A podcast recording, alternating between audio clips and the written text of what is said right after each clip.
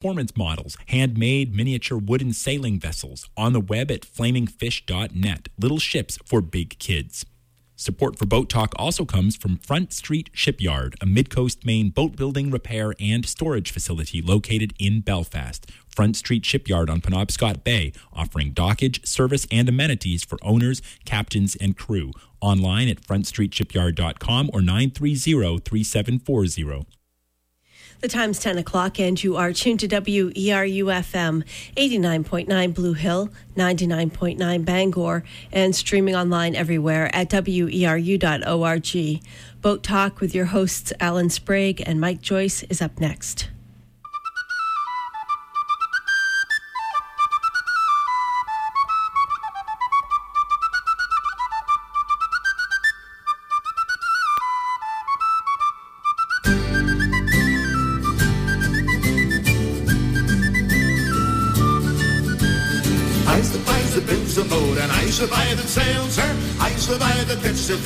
Fish and take some home to Lizer. Good morning. Good morning. It's 10 o'clock, second Tuesday of the month here at WERU. That brings around Boat Talk, a call in radio show for people contemplating things naval with your rusty anchors, Mike Joyce and Alan Sprague. It's one hour of a nautical, who knows what direction we're going to take kind of conversation, and you're certainly welcome to help that direction along too. Uh, it's a call in show. The number is 1 625 9378. And I have this little quick notice from the Sturgeon General that says Warning, if you smoke too much fish, you may lose your herring. The Sturgeon, he's the punny one. Splish or splash, uh, not as funny as quick or quack, but you know, boat talking. We got a couple we of flounder as best we can. Oh, wicked! We got a couple of uh, things in the news this morning, and a bunch of people to talk to. We'll see if we get through it all. Yeah, and again, we'll we talk fast. Interrupt about whatever we uh, doing anyway to uh, answer the phone if you were to call. Uh, the number here. 1 625 9378 Boat Talk. And uh, Oh, Alan got to go for boat ride yesterday. Um, uh, wicked good delivery, best uh, best kind of delivery, really. Uh, what a great day! Yeah. Oh, and a and a stunning day too. Um, uh, Stanley 36 uh, powerboat from uh, oh. Somes Sound, Jock Williams over to Castine. One of know. those boats you just point where you want to go. Oh, there. 12 knots, get her going. Uh, you know, nice sandwiches and and uh, a couple hour trip uh, around the corner there and, and uh, Casco Passage, Egg Reach. It was freezing out around the end of MDI. I had to go running for the extra clothes. I mean, really, really cold. Huh. And uh, of course, then it got warmer. Later, we get up to Egg Reach, but you know, uh, what a beautiful day for a boat ride and, and uh, what a beautiful place to ride around. Speaking of which, the Boat Talk Cruise. The Boat Talk Cruise, that's right. It's coming up in a couple of weeks, uh, June 21st, out of Northeast Harbor on board the Sea Princess, designed by our own Giffy Full. I had to. Uh, I spoke with Giffy yesterday. Actually, he said to uh, extend his apologies, but he is too busy to make it here today. But he's going to really try hard to make it for the July show. Giffy is. Uh is, uh, of course, of a uh, uh, you know uh, retirement age. Let's put it kindly that way. Way past that, but of course, he's a world expert at, at, what he does, and and yeah. You know, he, there's no he, way to stop doing that. He may be nominally retired, but uh, yeah. he's a busy boy. Yeah, no, he is one of the world's uh, most knowledgeable boat surveyors. No ifs, ands, or buts about it. So uh, we miss him here. But anyway, uh, the boat talk cruise out of Northeast Harbor uh, will come out of Northeast Harbor and go up Somes Sound, as we were just speaking of, and yeah. and tool around. It is a uh, potluck. The boat's always sold out, and it's also, as I've been pointing out to a couple people, it's weatherproof, and it's you know, it's just a good time. It's, it is a uh, good time. I already checked. There are 29 seats sold already, and the boat holds about 50. So yeah, that, that leaves about half still. So a uh, good chance to go for a boat ride. That would be on the uh, longest night of the year too, isn't it? It is right. Yep. Late, last uh, sunset. Uh, it's sunset. first night of summer anyway. Uh, June 21st, Saturday night out of Northeast Harbor, and three hour cruise, but a good time. Yeah. Have yeah. you thought about what you're going to make for this show? Um, geez, Alan, I only know like one good trick yeah, or so. quiche. why would I, you know, Jeez, why would I stretch and learn a new trick? I lucked out. Um, my wife said she's going to make some chocolate for this one. So Nice. I'm looking forward to that. Nice. I actually thought about, uh, you know, but what, like say, good trick keeps working. Uh, Boat Talk Cruise, again, give us a call here at the radio station. It is a uh, benefit fundraiser. Uh, we thank the Sea Princess people. They uh, generously donate us the boat. SeaPrincessCruises.com. Yeah, and uh, wonderful smooth ride. Uh, covered, uh, like say, great uh, couple acre uh, engine box there to put all the food on, and and uh, just good company, good people. Good I love pu- the way the time. boat just Yeah. slips through the water so easily too. It's a it's a great boat. Yeah. Uh, six, uh, I'm sorry, 469 6600 is the office number here at WERU. And uh, Chris will make the reservations for you. We'd love to see you down there at Northeast Harbor, June 21st, Saturday night. Twenty dollars a person, twelve children under twelve free. Yeah. All right. Um, what's next? Eels. Oh, uh, we covered the eel season a little bit. It's now the second largest fishery after uh, lobsters, you know. And uh, but this year it was kind of funny. Last year was about thirty-three million dollars for about a thousand fishermen, and this year, um, not so much money in it. Um, and a uh, kind of a strange little story in that uh, some of the fellows, especially in in the mid coast Maine area, never saw more eels faster and, and caught their quotas within uh, two days. But at the same time, they caught this quota so fast, the price was down. And instead of getting eighteen hundred dollars a pound, they're getting more like four hundred and fifty dollars a pound. Wow, that's quite a change. Yes, and uh, other people uh, to the eastward here uh, didn't fulfill their quota. They maybe got seven hundred and fifty dollars a pound. So uh, catches were up and down, and uh, the price was off. Price was off because uh, supply doesn't just come from Maine, like them beautiful lobsters they're getting uh, this year. The whole thing was influenced by supply from the Dominican Republic, Haiti, and Mozambique, among other places, all reporting strong Elver sales. Uh, so interesting. Also, a little bit of uh, uh, you know trying to get the fishery to run clean and and uh, straight, and uh, violations were surprisingly down this year. Although the feds were prowling around in Ellsworth, uh, busting people possibly for interstate transport of them little wigglers. So, yeah. So anyhow, it's a mixed story this year. Yeah.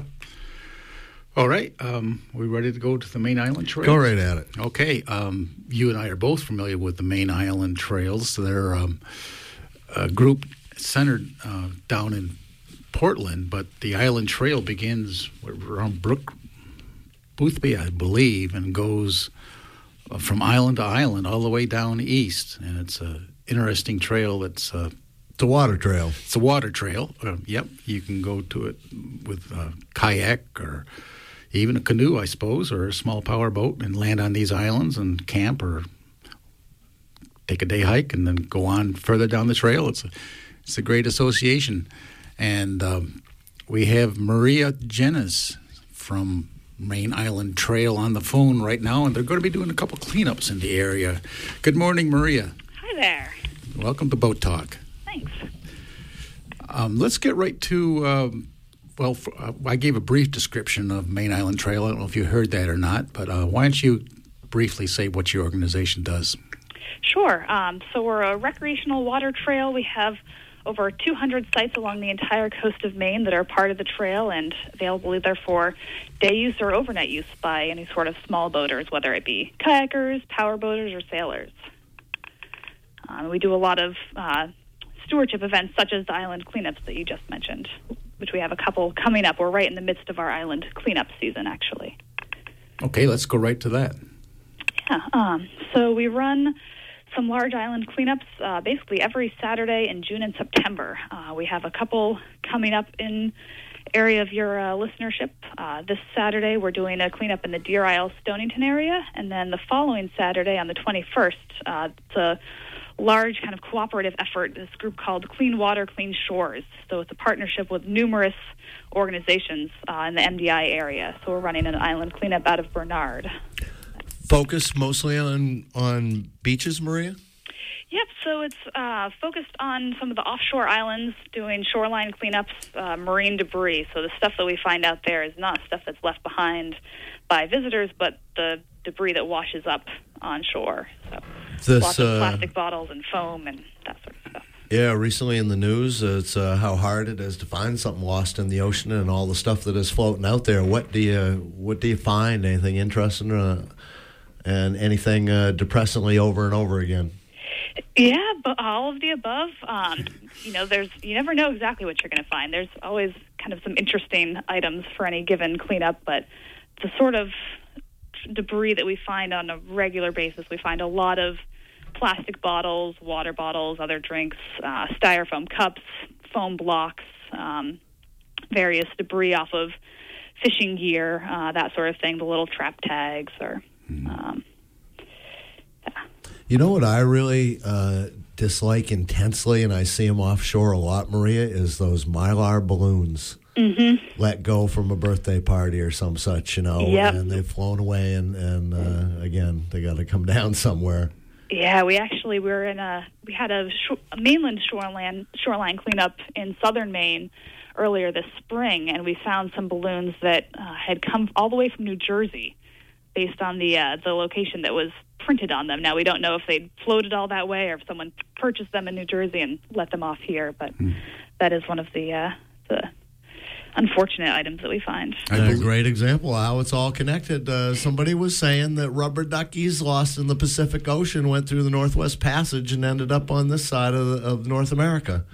I find that hard to believe, but I uh, read it, so you know. Yeah. Um, your your cleanup is uh, you find interesting things. Did anybody ever find any ambergris? Ambergris, not to my knowledge. Yeah, that would be a, a, a real plus for the for your funding. Yeah, we're, we've asked we've asked about trash. How about treasure? Do we find some treasure? Any kind of treasure? Oh, there's always, you know, something that someone might think is treasure, but uh, most of it, unfortunately, is, you know, not too salvageable. Yeah. Um, we have been starting a program where we've been working with some local harbor masters and um, Maine Marine Patrol. So one thing we don't generally clean up on these marine debris cleanups is the uh, the fishing gear. Uh, you probably know that's all private property, so we can't remove that. But we've been working to get permission to bring the salvageable buoys back and return them to the local fishermen. So finding drop off sites where they can collect them. So I think to the fishermen, those could be considered treasure, the buoys that they had lost that they now can reuse. Yeah, well, you, you can drag the traps up above the high water mark, I believe, and not get into trouble. Just to get them out of the potentially going back into the water. Right, right. Um, oh, I lost my thought. There. You uh, you have some boats for sale too as part of your funding. We do, absolutely. So we have a boat donation program at MITA where uh, folks can donate boats and then we'll sell them and uh, get the proceeds. So we currently have two skin on frame kayaks, so kind of traditional Greenland style kayaks that were made by students outward bound, um, kind of under supervision of folks who've made lots of those boats. They're beautiful, beautiful condition. I think they've only been paddled twice and stored indoors. Uh, and then we also have a friendship sloop for sale as well. Ooh. No kidding. A wooden one or glass? Um, let me see if I can take a look at it. It's a wooden boat. Yeah. Yeah, cool. Yeah. Yeah, cool. Now, Maria, if I got a, uh, let's say I got a kayak and, uh, you know, I'm looking for a little moderate uh, exertion to get myself off to an island, name, you know, uh, where could I go? Oh, well, it depends on where you're going from. Um, a great way to find out. So, one thing I didn't mention about the Maine Island Trail, uh, we're a membership based organization, and if you become a member, you get our um, trail guide, which has information about over 200 sites, so, and it's broken down by region, so you can take a look at where you want to go and what islands are available in that area. And some of them closer than others to other places, including, you know, where you could launch from. Yeah, exactly. There's information about launch sites, and you know you can see, um, you know which islands are closer in. You can see where you can camp, where you can just go for a picnic. Um, you can And- have fires, that sort of thing. And we're not talking much in the way of any kind of facilities, but uh, places where where camping and, and again, uh, you know, hanging out is allowed. Yeah, they're pretty primitive, you know, wild sites, but it's it's really neat to be able to go, you know, go ashore and have this wilderness experience and all kind of first come first serve basis. So. Now, back to the cleanups. Um, A lot of people in this area listening to this show have boats, and if they were um, inclined to uh, help you out for the, cleanups, uh, how would they be able to do that? Absolutely. We would love to have some more help um, for any of the cleanups. And uh, what they can do is contact me to sign up or get more information. Uh, my phone number is 761 8225. Uh, they can also email stewards at mita.org. But uh, the cleanup on the 21st, there is, if there are any kayakers out there listening, um, there will be a group of experienced sea kayakers going out. So if you've got your own equipment, and uh, it'll be kind of a, a full day heading out first thing in the morning at 8 a.m., and they'll be joining in the cleanup. So they'll head out to the islands, and then we have some skiffs that'll be going out later and bringing out cleanup crews. Uh, so the paddlers will help. Um, if there are any power boaters with bigger boats that'd like to come and help haul trash back, uh, we'd be happy to have them along as well. So again, I definitely encourage anyone interested in getting involved to uh, give me a call or send me an email. Not just lending a helping hand, kind of having an adventure. Exactly. Yeah, excellent. Well, very good, Maria. Thank you for uh, talking with us on Boat Talk, and uh, good luck with the cleanup. And why don't you give the uh, contact just one more quick time? Yeah, absolutely. Um, my phone number is uh, 761 8225. That's the phone number here at the Maine Island Trail Association. And my email address is stewards at mita.org. And thanks for having me on the show. Good morning, Maria. Good morning, Maria. We are doing boat talk this morning, and we talk about a lot of things. Any any uh, contemplate anything naval, as as we like to say, and uh, we got a couple people lined up to talk to. But the number here also is one eight six six six two five nine three seven eight. It is uh, the boat season right now, where everybody is kind of saying the same thing. It's it's uh, lots to do, Yep. you know, and. Apparently short time to get it done, but it's not still not quite summer yet. We have to. It is actually still early out on the water. No, As you said, it was pretty Yeah. cold just yesterday when the temperature, most places, was 80 degrees and you were chilly. Yeah, and again, have to remember it's not actually summer yet, and it is, uh, you know, a demanding environment at the best of times. Yeah, and- definitely don't want to go Yeah. overboard. Yeah. So anyhow, So, um, what do you do with your old lobster shells, Mike? Used to living right down on the saltwater shore. I used to get in the dinghy and roam out, uh, you know, out by the mooring and and uh, recycle 'em. Recycle them, right? you know. fish food. Yes, used to. It's more of a problem when when you live uh, inland. Uh, Yes. What to do with the stinky things? Yes. Yeah. Um, I ran across uh, a fella that lives down on Mount Desert Island by the name of uh, Mickey Chateau, who uh, his you- you've probably seen those. Um, you've probably seen those those counters that are made from recycled glass that are uh, sanded smooth. Okay. Yep. You, well, rather than using recycled glass, Mickey is using uh, ground up lobster shells or mussel shells or uh, abalone, mother of pearl in these uh, things. So recycling uh, what would otherwise be marine waste basically into these uh, tiles and doorknobs, coasters, that sort of stuff. And I was hoping we'd be able to talk with Mickey, but he doesn't seem to be answering the phone. So I think we'll. uh, Amy's shaking her head in there, isn't she? yeah, Yeah. Unfortunately, he doesn't seem to be answering. Well, maybe we'll get him a little bit later and talk with him. But anyway, his website for anybody who'd like to check it out is Echo Sea Tile. It's S E A, EchoSeaTile.com. I like to cook, and uh, but the first time I saw anybody take uh, shrimp shells and lobster shells and puree them up to make a, uh, you know, that that blew me away because chicken again, yeah, because again, that's the waste. But uh, you know, and what do you do with the things uh, is the interesting part, um, and they're made out of what? Uh, uh, chitin. Uh, you know, the shell has, uh, you know, you need some bulk. Yeah. is what I'm saying. I was just working with some virgin white plastic, uh, assembling, uh, you know, rocking chairs the other day, and and thing, you need some bulk. Uh, there's a lot of material in there. So again, uh, Filler. filler, yeah. Yeah. And uh, uh, if it's waste at the same time, and uh, something cool like uh, you know, nautically uh, cool. Yep. Yeah. And I've seen some pictures on the website too. It's pretty. Want to see some and going to have to sniff them probably, but you know. no, they're totally encapsulated. I imagine. So, yeah. Um, both you and I uh, started at the Hinckley Company, the Hinckley School of Boat Building, as it were, uh, many years ago, back when um, either you got a recommendation from one of the carpenters who was working there, or you had to sort of talk your way into Yeah, the I job. t- I, talked my way in. Yeah. Yeah. um, now Eastern Maine Medical or Eastern Maine, excuse me, Eastern Maine Community College has teamed up with the Hinckley Company to um, make a, uh, a program where graduates from their um, their what is it the fine woodworking and cabinet making majors at EMCC um, can get a job right straight at Hinckley's, which is uh, good for the economy and. Uh, Boy, it sure is different than the way you and I started into the boat building business. Well, it's a mildly different narrative than the general story nowadays, too. That you could go to this, uh, you know, in effect, uh, learn a trade and directly get a good paying job with, with uh, you know, Yeah. Nicely set up uh, benefits and a strong, secure company that's uh, selling those, especially the jet boats, like they're going out of style. I got to look yeah, one that's over. where they're putting the jobs. Yes.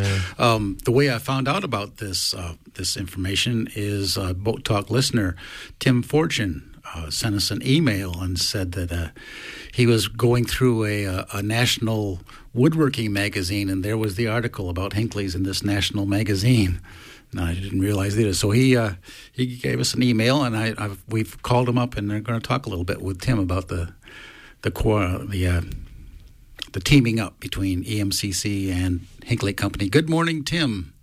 Good morning. Welcome to Boat Um, Talk. Thank you very much. I was amazed to find this in a national ma- magazine I read um, called Woodshop News. And um, yes, EMCC has teamed up with um, Hinckley, and um, they started a concentration of woodworking and cabinet making um, through their building construction program, um, a two year program. They did it with a grant from the U.S. Department of Labor, Employment, and Training Administration. Um, they um, pretty much guarantee a job for their graduates um, at Hinckley in Trenton, um, who has 20 or 30 positions they would like to fill immediately, it says. Um, pretty amazing to me that uh, people can get a job that well out of right out of school. Um, so I thought this was pretty good news for the local uh, community. Um, it says the community college has partnered with Hinckley to uh, begin the fine woodworking and cabinet making concentration uh, and anticipating industry growth and um, hoping to help the graduates and build the company at the same time. Pretty amazing stuff. Kind of good news, and uh, you know, I'm trying not to attach any irony to the fact that the art market is is good at the present time. When uh, again, uh, lots of other things seem to be struggling a little bit, but uh, we'll take it wherever we can get it. And again, good jobs, and if you can fit two pieces of wood together around a boat, you can do a lot of other stuff too. So uh, just again, good background uh, training for anybody. Yes, absolutely. Yeah. Tim, you're a woodworker too, right? Yes, I am. Only I do woodworking on the other wooden things we live in. um, but yeah, I read this, and um, I um, I've been working wood. I probably started the same way you guys did by sweeping the floor, and um, but now there's these uh, great pro- program for anybody that wants to get a start now. We're doing boat talk this morning, Tim. But uh, how's the house uh, house uh, business end of things? Um, I've been doing it for quite a long time, but um, I have all the work that I can do, and it seems to me that um, most other people I speak with are about in the same boat. No pun intended. That's what I hear too. And and again, uh, you know, let's put people to work and and build some stuff at the same time. I always like to think, Tim, we're not just. Uh, uh, you know, taking up space and stuff, but leaving the place better. We build and fix things, you know. Yep, and um, many times at the end of the day, we have a we have a fine thing to show for for for our day's work. and something that And, lasts um, for a long time. Uh, uh, sometimes after you know. So anyway, good, good, honest, uh, uh, like say, work is what I'm saying. Uh, yes, that's right. Excellent. Eastern Maine Community College. Uh, how many people they have in, a, in their woodworking program? This says right now that um, uh, let's see, where are we here? The um, of the 14 students in the class, nine have applied to Hinckley, and the general manager Andy Fitzpatrick of the main operations at Hinckley says he's he expects a high percentage of those students to be offered full time positions. Um, basically, it sounds like if you apply for a job, you'll probably get it. Cool. And um, I call it the Jet Factory down there uh, near the, the airport in Trenton. And again, Yep. uh, yeah. Uh, so anyway, uh, it's good to talk to you this morning, Tim. What are you working at today? I'm building screen panels in my shop today for a screen porch I've built on a waterfront home. Um, and it's uh, it's great work when you can get it. I just Um, made a run of a dozen screen panels for an old farmhouse porch, and, and there's a surprising amount of work in a in a frame that's all whole, isn't there? Well, it's pretty amazing. Yeah, the uh, it doesn't. It may not look look like much when you're done, but when uh, they all have to fit into a hole that's a little bit different size and shed water and last for a long time, yes, Yeah, there's- and keep there bugs really out and, and paint every corner a couple of times, and it's amazing. Like I said, good work. Uh, good, nice talk to you this morning, Tim. Yeah, yeah. Yeah. You're welcome. Yeah, thank you. Love you, your show, guys. Thanks a lot. Sure. One eight six six six two five nine three seven eight. It's that easy to talk on both. It's the community radio, uh, WERU community radio in Down East Maine. That's why we can uh, just sit around and, and uh, do a thing like boat talk, uh, you know. And uh, we will take, uh, again, uh, calls from about anybody who's brave enough to call in at any time. We'll interrupt what we're doing. Uh, boat talk doesn't have a schedule or a format uh, too much like. Uh, uh, some other people. So anyway, one eight six six six two five nine three seven eight. We're about halfway through it this morning. Um, speaking of the boat talk cruises we were earlier, um, I just discovered or read that um, there have there's um, gas pockets, I guess we'll call it, in Somes Sound that we're going to be uh, cruising over on the 21st. You, have you heard about that? You're telling me some sound farts. Yeah, Mother Nature does to do that too. But, Okay, I'm not sure how I would be aware of it. Uh, you know, well, they can see the does pock smell marks. like rotten eggs or oh, un, well, you know, I don't go down there. Underwater is a big mystery to me, but sonar. yeah. But um, uh, we have Mickey, Mickey Chateau, back on the phone from Echo Sea Tiles. So let's go back to that subject. Good morning, Mickey. Good morning. How are you? Welcome to Boat Talk. Thank you very much. Mickey, we mentioned your tiles there. Uh, tell us how you make them. Uh, basically, uh, what we do is we take a variety of different kinds of recycled materials and uh, combine them with an epoxy in various molds and uh, basically uh, basically cast our tiles. The uh, the shells we use uh, vary from uh, lobster, mussel, oyster, clam, and a number of others, and some combinations. We also do uh, use scrap metal for this as well. So we do uh, um, copper, brass, aluminum as well. Tiles, people think of uh, uh, you know fired tiles, but these uh, these are uh, cast in epoxy. You say. Yes, they're cast in epoxy. Uh, they're basically cast at room temperature, and um, you know it's it's it's basically in keeping with our uh, basic theme of trying to be uh, you know fairly green in terms of our manufacturing processes and uh, and uh, everything that we do that, that, that can be made green.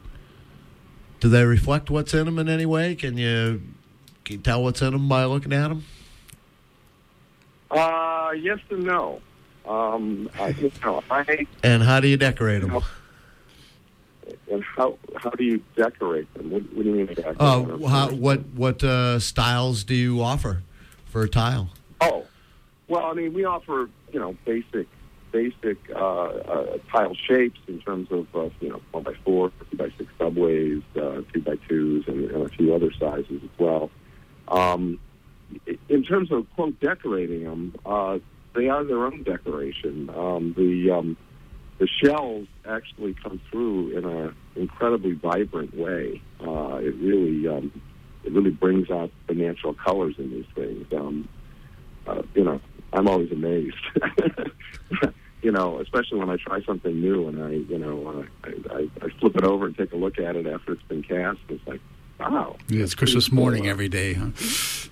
So yeah, well, you know, it, it's funny. The, uh, the, the scrap metal, for example, is a good, good, uh, good illustration. Um, you know, uh, we basically make these. Uh, we share a plant with actually a company that does injection molding, and the, the the basis for that is that they actually have made a bunch of our molds. So um, we've got a relationship with them, and uh, and we've we've, uh, we've fostered that over the years. But you know, for a number of years, I was walking by these bins of aluminum shavings uh, from the uh, the CNC machines that they have.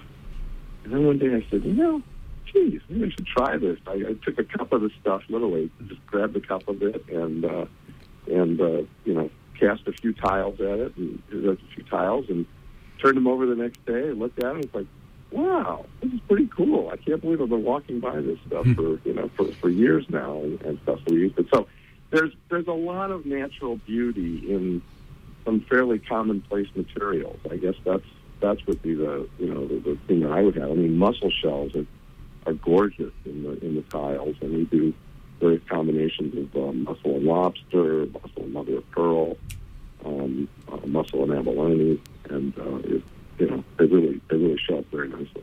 Well, a lot of those things you just mentioned would be otherwise just waste going into a landfill. I think it's good that you're uh, um, reusing them. How do you acquire a lot of uh, clean Lobsters. clean shell?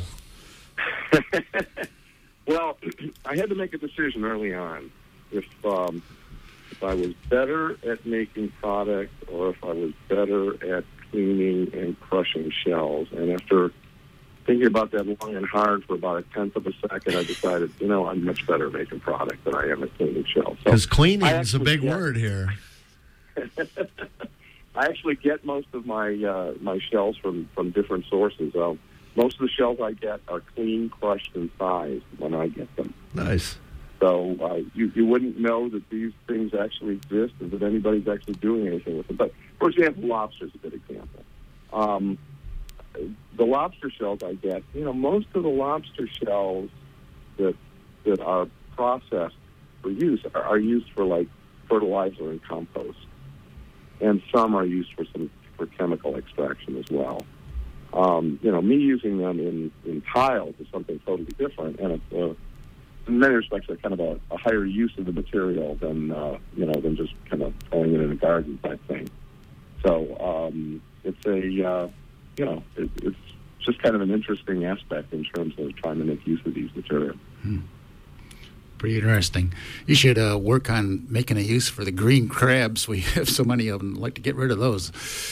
Well, you know, if I found somebody who was actually, you know, willing to process them and um, and uh, uh, you know, crunch them up and stuff, if, if I could get examples of that, I would. And I actually am. am actually, I do have a lead on getting some crab, believe it or not. Huh. Um, one of the things I'd love to get is, you know, I mean, I, I do shells, a lot of domestic shells, a lot of shells from the from the Northeast here, but I do, you know, shells from other places as well.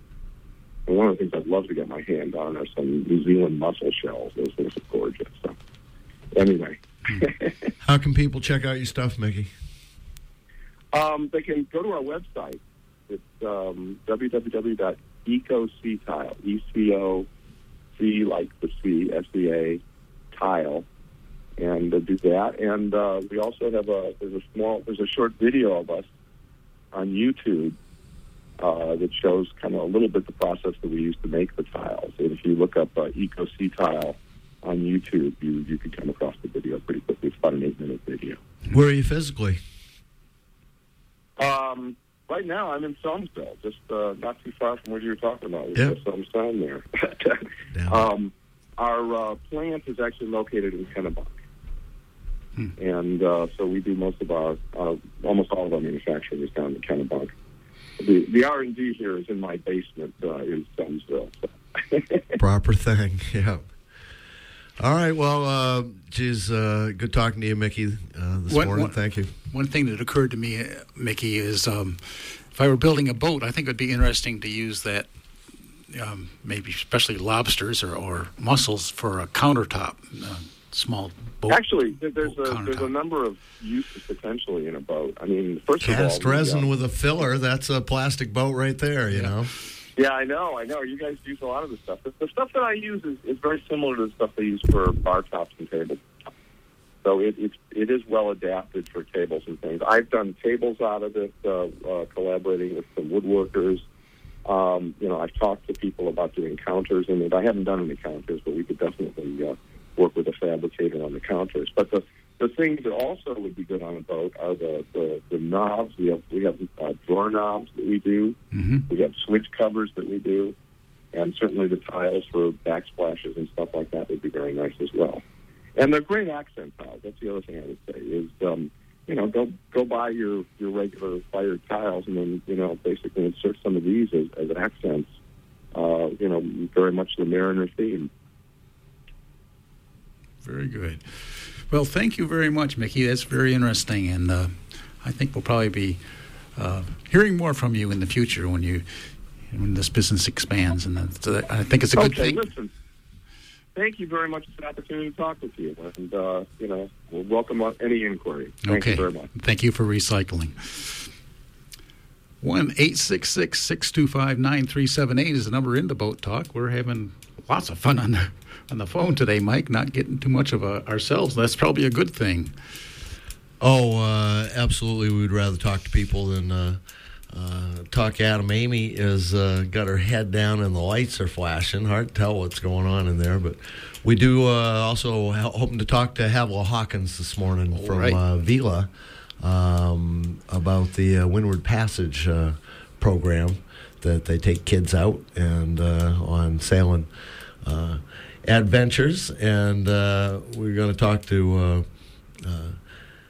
Havel about not only the Windward Passage program, but he is underneath the boat, uh, you know, working on it. oh yes, this time of the year, isn't Yeah, it? and again, it says the same thing as everybody else. That uh, boy, there's just everything to do all of a sudden, and and uh, you know, not enough time, and and uh, it's hard because uh, you can't do. Uh, Several things simultaneously sometimes on a boat. Uh, you know, things have to be separated, and you got to wait a day for Yep. things to dry. Certain and, uh, order you have to do things. Yes, there is, and uh, some things just cannot be rushed. And if they are, you'll you know you punish yourself.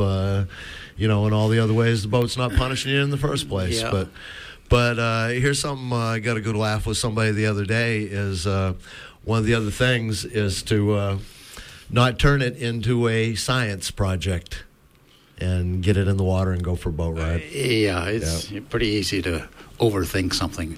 But we do have Hattie on the phone. Good morning, Havilah. Good morning, boys. Havel in the shop this morning.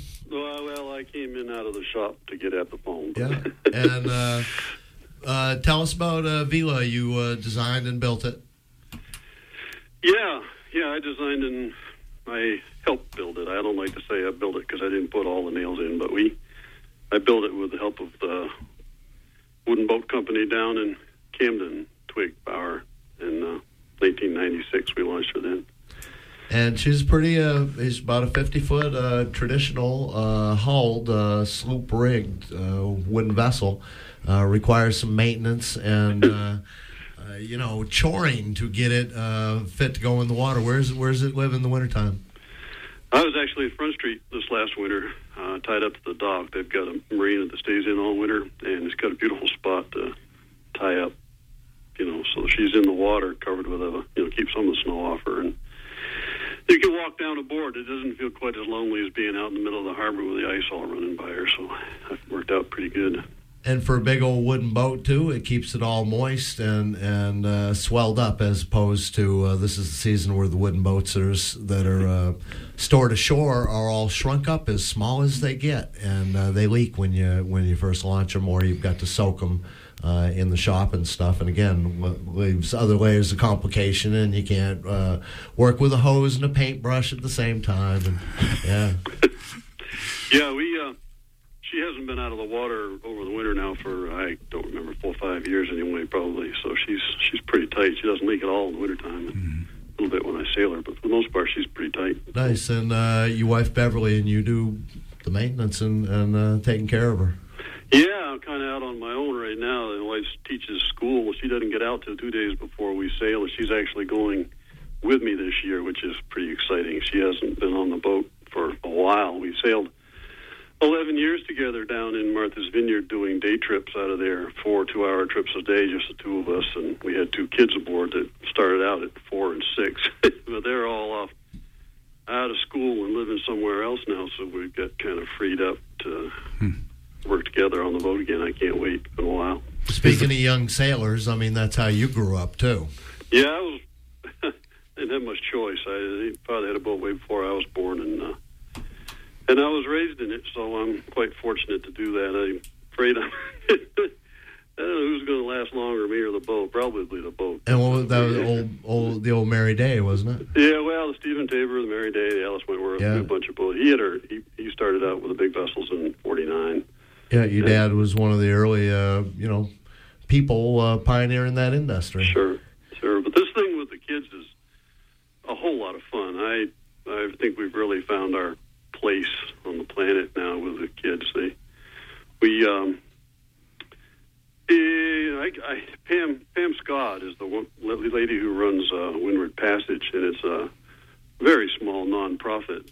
I just sail the boat and take care of the kids. She does all of the Pam fundraising. does all all the. that she does all work. the. Yes, she does. As a matter does of all the fact, hard work. she she works hard at it. She's good at it too. Yeah, she is. So we we owe our program to her, but it's quite a symbiotic relationship. We wound up up here with a boat and no program, and kind of starving to death. And she had a program and a boat that, or a series of boats that sort of fell through. The biggest one being the boat, and she went off into the Arctic one summer, and uh, Pam was stuck without a boat, so we slid into that position. We've been with Pam now for uh, I think we're going on seven years. I can't really remember, but Describe the Windward Passage uh, experience, if you will. We uh, take kids. We try to have a diversity of kids. Uh, they're from 12 to 18. And we don't turn kids away. We do a lot of work with DHHS, uh, foster kids, that kind of thing. We also have scholarship programs for other kids.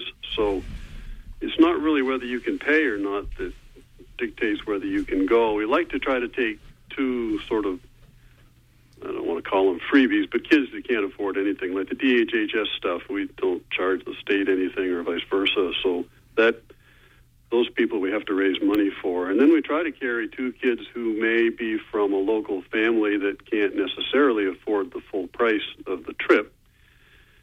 So they would be sort of in the middle, half payers or whatever. And then there's, uh, we like to carry, for obvious reasons, a certain number of kids who can pay the whole price be they grandparents who are summer people here or whatever, and uh, and that kind of helps subsidize the kids that we have to go raise money for.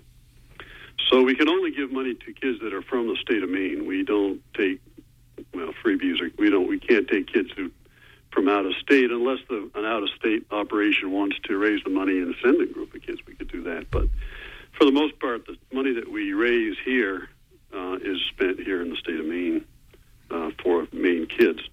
They are subsidized by these kids from out of state, and we get kids from all over the place. We've got kids from Massachusetts and Texas and other places that have been with us a number of years now. They love it. But Now these kids, they they have not uh, spent their lives dreaming or even uh, ever even imagined probably a big wooden uh, sloop like Vela. Uh, what do they find when they get there? Well, I think the most important thing they find is that uh, there are no advantages to any single group or kid on the boat. We don't carry more than two kids who know each other. We won't take three who know each other. Um, Like I say, we try to keep a diversity of backgrounds, ages, and financial stuff. I don't care how much sailing you've done, what kind of racer you are, how many yacht clubs you belong to. It doesn't really do you any good on Vela because she's altogether different than all the other boats that you might have been on. So Vela becomes a great um, equalizer. There's nobody on board who can get away with not washing the dishes or can get away without doing their duties. All the kids have duties uh, throughout the week. So it puts six kids on an equal footing in a really strange environment, and I think that the value of that is hard hard to calculate. They they have to deal with each other. They have to do their jobs. They have to understand that they're living in a small place, and the parallels between that and our planet are just endless. It goes on and on and on. So there's so many wonderful lessons that can be sort of subliminally stuffed into them that it's uh, it's just a lot of fun for me. Nice. Well, yeah. Hadwell, you um, doing what you described now, you you uh, you've turned, or maybe not turned around, but it certainly have uh, benefited a lot of uh, kids over the years, and I I applaud you for that. Well, thank you. Yeah, I mean, I don't know. We don't.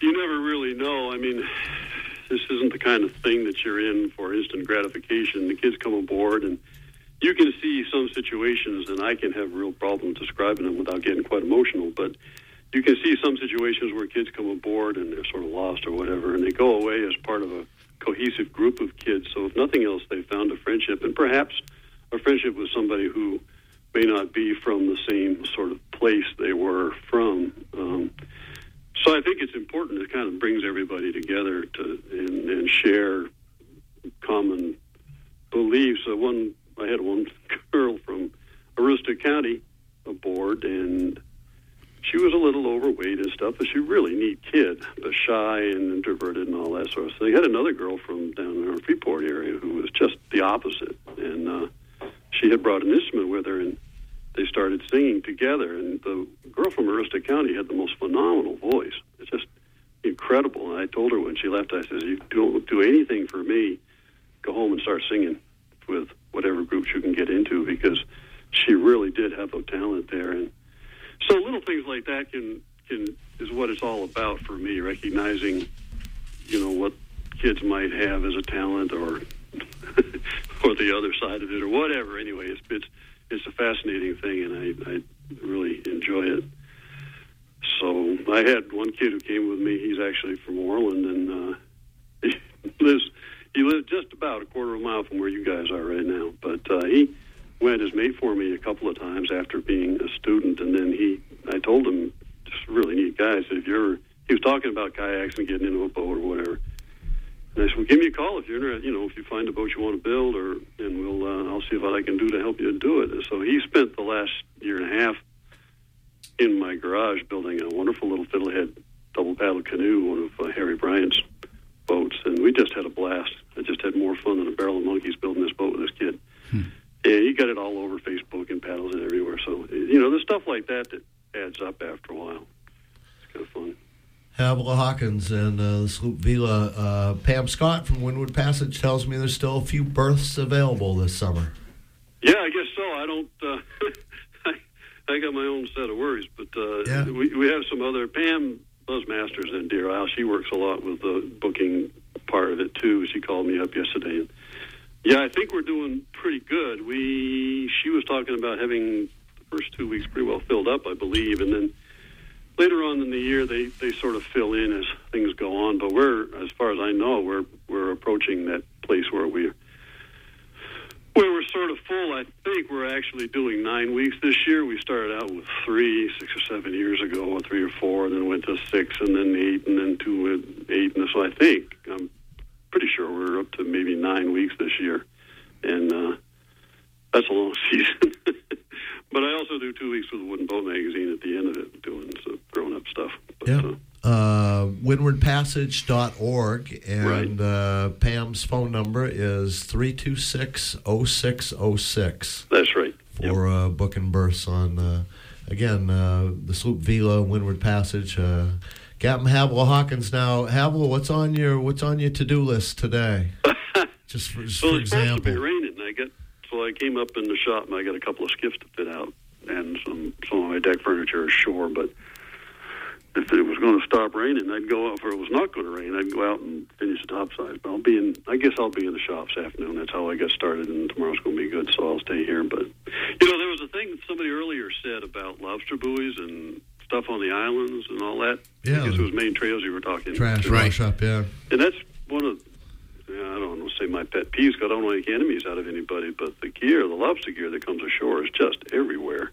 And uh, you know, the outer islands like Frenchboro and the outside of most of these big islands, it just you cannot get away from the floating line and gear and traps and stuff. So one of the things that we do, it's a real small thing, and I don't know whether it's legal or not, but I'll quite often I'll find a buoy or two on some island out here. And I said, wait, I recognize those colors. Those colors are such and such, and he puts his gear over there or whatever. So I have been known to pick up two or three buoys and write down the vessel's name and date and where I found his buoy and tie it back on his gear. So I've sailed away with three or four, you know, traps on, on one pot, three or four pots on one buoy, and I'm sure they're a little bit confounded as to how that happened. Yeah. I think they say there's uh, three million registered lobster buoys in the state of Maine. Oh yeah. Maybe not all in the water at the same time, but sometimes you'll get in a piece of water. You think they all are, but, you know. Uh, Yeah. So anyway, a lot of gear, and it's surprising again how much of it gets free. It's a very valuable. Uh, Yeah, it's crazy know, uh, stuff. rigged up traps, basically a hundred dollar bill when you, I believe, when you look at it. It's a little pet peeve of mine that they don't allow wooden uh, buoys anymore. I mean, Well, and traps, wooden traps. I mean, we've we've come a long way from efficiency and all that sort of stuff. But a wooden trap in the water, the worms got it after a while. yeah. You know, so it was Same we've thing for gone the from buoys. a fairly benign fishery as far as the gear and whatnot to something which is not benign at all. Uh, as far as the amount of gear and how long it lasts and where it sits and how it washes ashore, there's nothing particularly romantic about a stove up wire trap on the offside of you know Frenchboro somewhere. It's just Yeah. it's uh, it, it's rusty and I don't know I don't know how you get them back. If it was a lobster gear, it would all eventually go away. But this stuff's not going away, and it's starting to add up. Pretty And hard. uh, another cool thing we learned about uh, lobster traps on Boat Talk here is uh, Google lobster trap video. The University of Maine put a camera in a lobster trap, uh, baited it, threw it in, and watched what happens because you don't really get to see that. And apparently, lobsters attack a trap and they fight to get in and eat the bait, and they come and go Yep. uh, pretty much at will. And, and as somebody says, you call that a trap. But it's a uh, balanced fishery that works and, and sustains itself. And maybe we would want to build a better one anyway. So yeah, you know, I look at them as feeding stations. Well, pretty much. Yeah. Yeah, again, I I've got a lot of respect for fishermen. I really do. I have a lot of respect for fishermen, but there are some of my, some some pet peeves. One of the things that I see most often offshore here or in on this beach is that, and I spend a lot of time on beaches. As part of Windward Passage, we we go sailing. We sail every day, but we spend as much time hiking around these islands Nice. as we do sailing. Nice. And I just one of the reasons I like doing it with kids is I get to do that. And the number of Clorox bottles that are out there is just out of control. And it would be a very simple matter for whoever's using that bottle to bring it home. And they are number two. They are recyclable, but they are all over these beaches. And I can only have just so many balers before I, mm-hmm. you know. But I don't know how many hundred Clorox bottles I could have in the course of a summer. And It's a little amazing. Yeah. a little discouraging for me. I, you know, again, I've got a tremendous amount of respect for fishermen and loggers and anybody who makes a living in the in the nature. But we all are. I'm, I'm making a living on this coast just the same as they are. Well, I can't say it's I'm making the money they are, but you know, you know what I'm trying to say. We're all out here using this piece of coast, and we have to treat it with respect, which is what I. To basically what I'm trying to get across to the kids that are on the boat. We have to treat each other and our environment with respect, or it's not going to work. What will the anthropologists think when they go through our trash and try to figure out what you know what happened? Yeah, my dad used to take great delight in throwing a busted toilet overboard and saying, "Yeah, let's figure that out in a couple million years." Because we can't do that anymore. But they were, Uh-huh. and they were porcelain, so you know, whatever. But I mean, yeah, you're right. What are they going to think? They Yeah. start digging it all up. Uh, Havilah Hawkins. Anyway, good talk to you this morning, Hattie, and, Yep. and uh, you get back at it. We're running into the end of boat talk here this morning. Appreciate it. Thanks Yeah. for the call, guys. Bye. All right. And again, Bye, Evan. windwardpassage.com and uh, Dot org, I believe. uh, dot .org. That's that's right. windwardpassage.org. And uh, uh, again, Pam Scott, uh, 326-0606. So, So, one more reminder for the Boat Talk cruise. It's going to be a Saturday evening starting at 5:30. The boat will uh, be leaving actually at 6, but we're going to start boarding at 5:30 Northeast Harbor Town Dock. Saturday after next. Saturday after next, right? First day of summer. Yeah. So, uh, if you're Three hour cruise, the sunset cruise. It's it's and again, nobody has ever had a bad time on the boat talk cruise. There have been people who have been suspicious, uh, worried about motion, but nobody's ever been Oh, troubled no. by the motion of that boat. No, not at all. And uh, again, it's a great smorgasbord, and usually some pretty decent people besides us. So you know, Yep, and good food too. I always look forward to some, some neat things that people bring. yeah. And again, give us a call here. Uh, it's about two weeks out, but you want to call fairly quick. The boat does fill up It always, is. and uh, give Chris a call, make a reservation. Uh, Four six nine sixty six hundred is the. Uh, Phone line here at the community radio station. It's a fundraiser in- support of uh, community radio in general, and just a, a good celebration, a fun we can have uh, being the boat talk fellas and having friends with boats and stuff. You know, Anything for a boat ride. Yeah, exactly right. Well, thanks to uh, Amy in the engine room for uh, engineering today. And it's about time for us to make room for Rich Hilsinger coming up next with On the Wing here on Community Radio, WERU FM, Blue Hill 89.9, 99.9 in Bangor, and around this whole ocean filled world at weru.org. the and I survive and sails her. I survive that catches a fish and takes some home to Lizer.